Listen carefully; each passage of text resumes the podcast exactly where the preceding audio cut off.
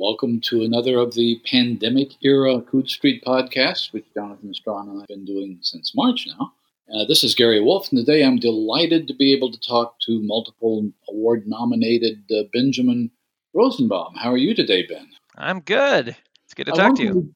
We don't we don't hear uh, much about Switzerland. You're in Switzerland, and I'm guessing that you're doing much better in terms of the virus than we are here in the states. Well, it depends on whether you are measuring the uh, the absolute number or the first derivative. So Switzerland had a really good lockdown. The Swiss are very good at following rules. I'm so sure. and and they and they're not really uh, you know there isn't this um, this kind of extreme divisive partisan political divide. There's almost the opposite that all of the all of the major parties, from the socialists to the who are slightly left of Bernie to the SVP, which is basically Trumpist, are all mm. in the parliament, like lead the parliament together. It's a permanent government of national unity. I think maybe unique in the world since the 60s. There's been the same four big parties in government, and so they and in, this is totally culturally Swiss. They they they argue behind closed doors, but they present a united front, even though they're completely ideological opposed when the when the executive council announces things. So my so I think what happened is that early on the um, the the people who were concerned about the virus sort of uh, carried the day, and so there was a pretty hard lockdown. Switzerland got it really bad in the beginning because we were right next to Italy, so there was very high numbers. There was a massive lockdown. Everything went. Everybody's very good about obeying the rules. They all stayed inside, and basically there was almost it was like we were getting like seven cases a day in Switzerland for a long while.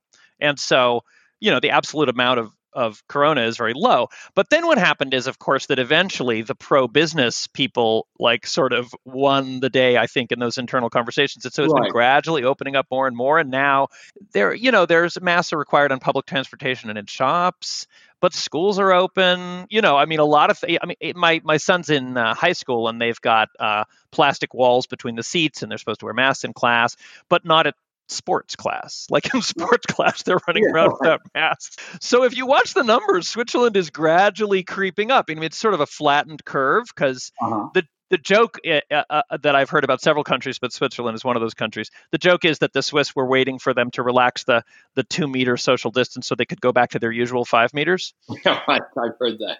But uh, anyway, so it's not. But I got to say, like, if you look at the aggregate numbers in the entire United States, like the new cases per day is actually trending downwards, and in Switzerland it's trending upwards. So I don't know. We're we've got we've grown complacent. I think. I guess so. I guess the the question we ask on all of these things, though, is uh, what what what do you what happens to your reading habits during a, a thing like this? You some people I've talked to just found that for the first few weeks they couldn't concentrate on anything, and and other people were just catching up on reading like wildfire. Are you anywhere in uh, in in that spectrum?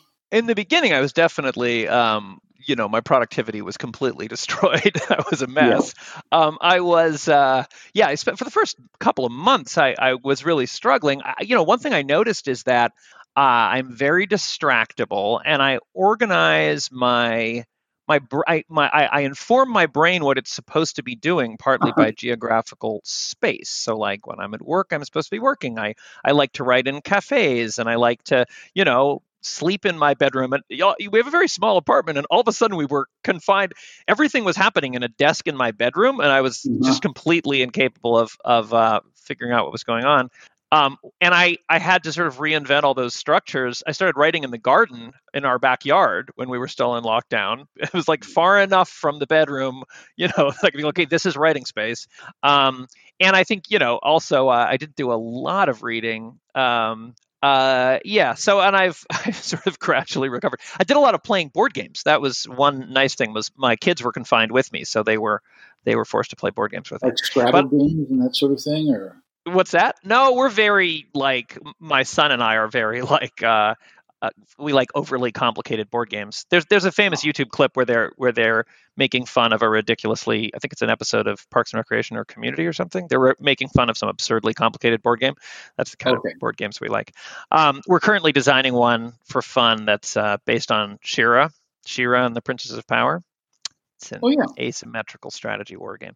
Anyway, we like games that take like five hours to play and have millions of pieces. Well, what about your reading though?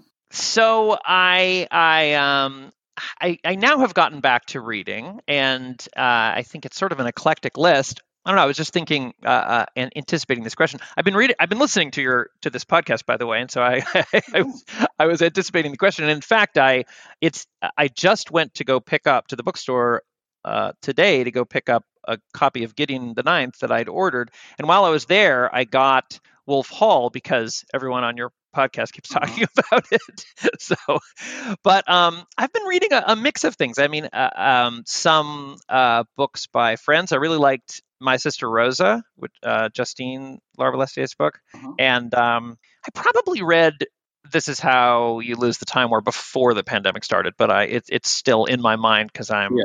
very excited about it. And I'm currently reading um, Cadwell Turnbull's The Lesson. Mm-hmm. Not sure if that's in the same category. I've only met him once, but I I I I, uh, I like that book a lot. It's it's very interesting. It's it's the kind of uh, you know it's um, sort of aliens invade the Virgin Islands, or they invade Earth, and that's where they happen to end up for reasons that are gradually becoming clear. I'm only in the middle mm-hmm. of it, but um, you, you, know, one thing, one one nice thing I could say about it is that I, I, would read this book even if the aliens never showed up. The characters are great, and I'm you know really really uh, um, uh, very pulled into their world. Yeah, one of the um, things I think it's it's a healthy thing that's happened in the last few years is that we're still getting alien invasion stories, and and for for like 50 years, they were always landing in Washington or London. And now, yeah.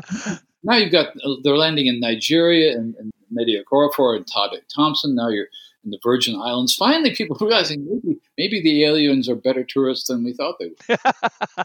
yeah, or maybe maybe our uh, our um, very um, very strong ideas about which places are important are not necessarily shared by exactly. by the rest of the universe. Um, yeah, no, I, I kind of I, I, I love that it's the Virgin Islands um, uh, because that it's just you know why not? That's where they that's where they showed up. Um, so um, yeah, I I've been enjoying some new things. I also went back. I've also been, I was went back and reread some things.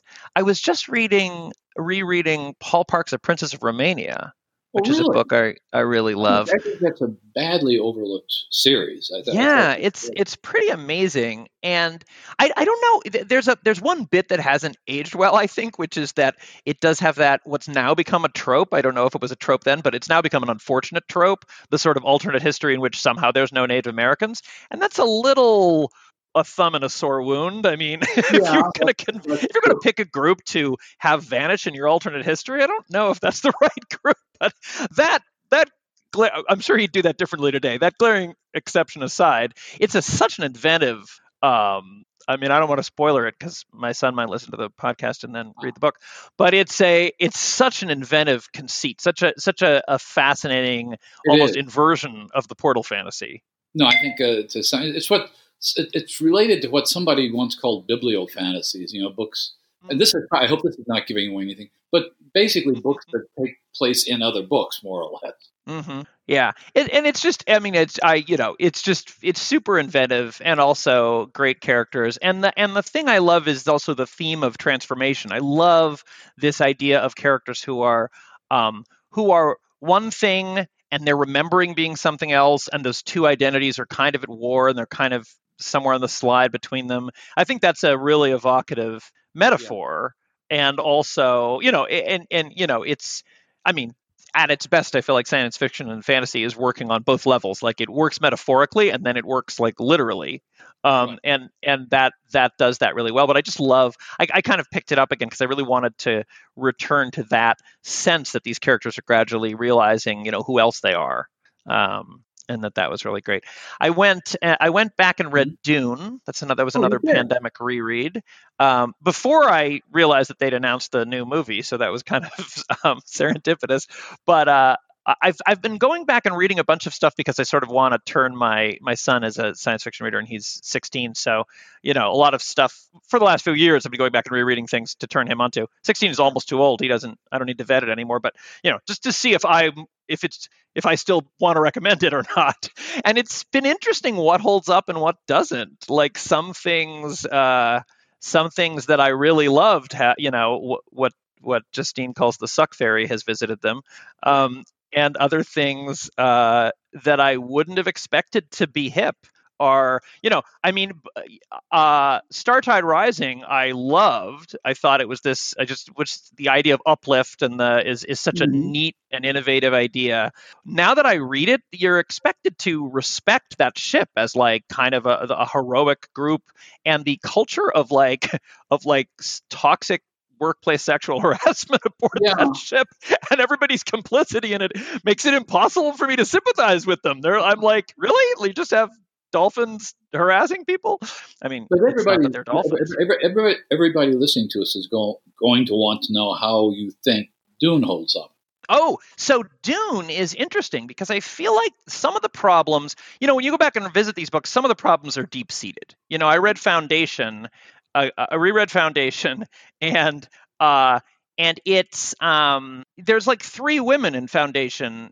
You know, there's like three pages on which women appear. I think all of them are nameless, and one is a sex worker, and one is a nagging wife. Like it's it's it's such a sexist book. You'd have to invent like seven new levels of Bechdel test to capture how bad it is, and that's not something you could cure by having a a, a a brief conversation with Isaac Asimov, right? But I feel like Frank Herbert the the Dune, Dune holds up great as a book, like exciting as a novel, really interesting, and you know a breath of fresh air in terms of like the agency and like I mean all of all the characters really you know they're really interesting. Jessica's really interesting. The the the bit with um the doctor is a little yellow peril, but but the thing that's really terrible is that you know, I'm reading through this book. I get to like chapter 22, and I'm like, this is pretty, uh-huh. this is holding up pretty well. And then you yeah. get to like the, when you first really meet Baron Harkonnen, and the major like the major ways that you are that it is symbolically conveyed to you that he's evil. The major tells are that he's fat and gay. Like that's decadence. Yeah. Like, you know, he's fat and a, and a gay rapist. That's like, and it's, and it seems so unlike, you know, some kind of deep seated, I don't, it doesn't read like Herbert has, you know, deep seated issues with gay people or fat people that he's working through and can't get beyond. It just seems like these are tropes.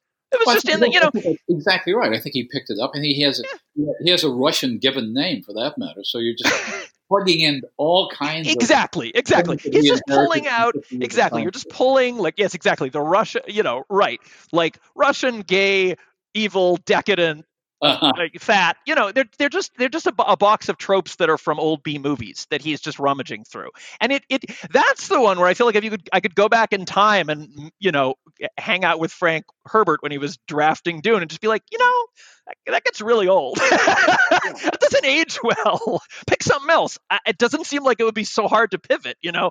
So it just that's that's a that's an unfortunate thing. But as it generally, the book held up really well. And I read a really interesting Twitter thread. I don't know who by, um, about but somebody talking about how uh, a book by a, a, scholar of Middle Eastern ancestry who was talking about how it isn't actually an Orientalist white savior narrative. It's really a deconstruction of an Orientalist white savior narrative. Like it's especially once you get past the first book. Like That's like we're set up yeah. to believe this is Lawrence of Arabia and he's coming to redeem the natives and whatever, but all of that is like complicated and overturned and you find out the natives are hipper to the, what's going on ecologically and that all the mystical stuff is actually installed by the colonialists on purpose to confuse them and eh, pretty soon they rebel against it and indeed Muad'Dib can't, you know, Paul can't control what he's created and he's not the hero savior and you know. So it's uh, it was clear, especially in Dune, in the first two sequels at least, that he wanted that, that he wanted us to know that all that material, uh, all that critical material, all that uh, anti-colonial material was in the original Dune, but he unpacks it, yeah. especially yeah. in the second volume. And I, yeah. I, that, which is one of the reasons I hope that uh, Den- Denis Villeneuve or whoever is making mm-hmm. the movie, I hope they read past the first volume. Yeah, yeah, me too. But, but yeah, I, I, it, I think it holds. I, I, didn't read all the. I mean, I think I got to God Emperor of Dune when I was well, a yeah. kid, and I don't think I read past that. But but um uh yeah, it it did, it held up quite well. Are there any uh, things of your own that you've uh, that you want to tell us about?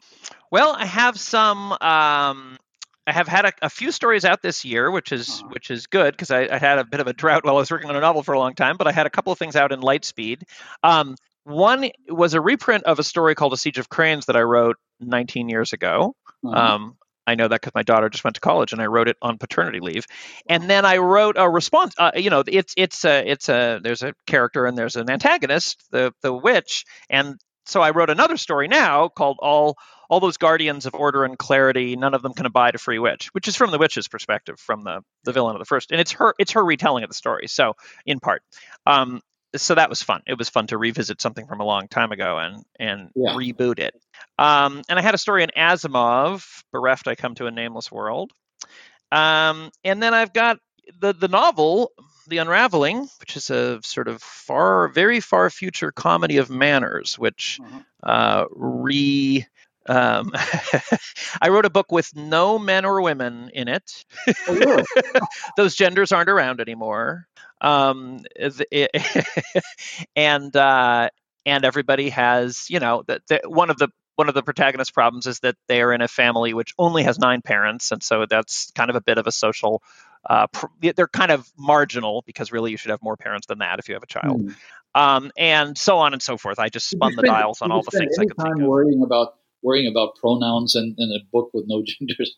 Oh my God, so much time. I I I I, I could you, you I would need more than ten minutes for the you want to, whole other I need a whole other episode of a podcast for all the all the all the things I discovered. Um, I mean, very briefly, I originally naively was like, well, it doesn't really matter. I will just use he and she and arbitrarily assign them to genders, and that won't uh-huh. influence uh-huh. the way people read it as long as they understand that, you know, these are different genders. Ha ha. At some point, I did the episode exercise of rewriting the tinkering with the manuscript so that I could compile it into two versions, one using he and she and the other using she and he. And I realized that it totally changed the meaning of everything. Like all, all, all kinds of scenes read totally differently when you flip the pronouns. And then eventually I was sort of struggling with this and uh, Liz Gorinsky, my editor at Erewhon and good friend, talked me into being brave enough to just use neopronouns because I think she you know this is this is sort of this is sort of funny because you expect the writer to have the sort of grand avant-garde vision and the editor to be like well that's not commercial enough. But in this case i was like well that can will anyone buy a book with those pronouns? And she was like you know well, this book wants to be uh, that book. And I think she was right. So so now it does not have any he or she either well, let's look forward to it. And congratulations on being, I guess, one of the first titles uh, to come from from Liz's new press from Erewhon. Yes, I think it's one of the first. I'm not sure. They're getting sort of shuffled around. It, it's getting it got postponed. It wasn't going to be out this summer, and I think now it's it's oh, everything slid. Sure, yeah. uh, yes, because of uh, our friend the virus. But um, yeah, I think it was originally one of the first four to be announced, and I think it's it's probably still in the first eight or something. Um, but yeah, it's great. And I was on a conference call with all of the other Erewhon Books people, and they're all great. It's really I mean, there there was like a, a, different. You were all doing the short readings, and uh, yeah, one of the more it's one of the more exciting launches of the science fiction and fantasy imprint in, in the last several years. Yeah, we're all looking forward to it. But we're over our time, as I I knew we would be. So again, I want to uh, say thanks. This is the Coode Street Podcast with Gary Wolfe talking to Ben Rosenbaum, and thanks for joining us. It was my pleasure.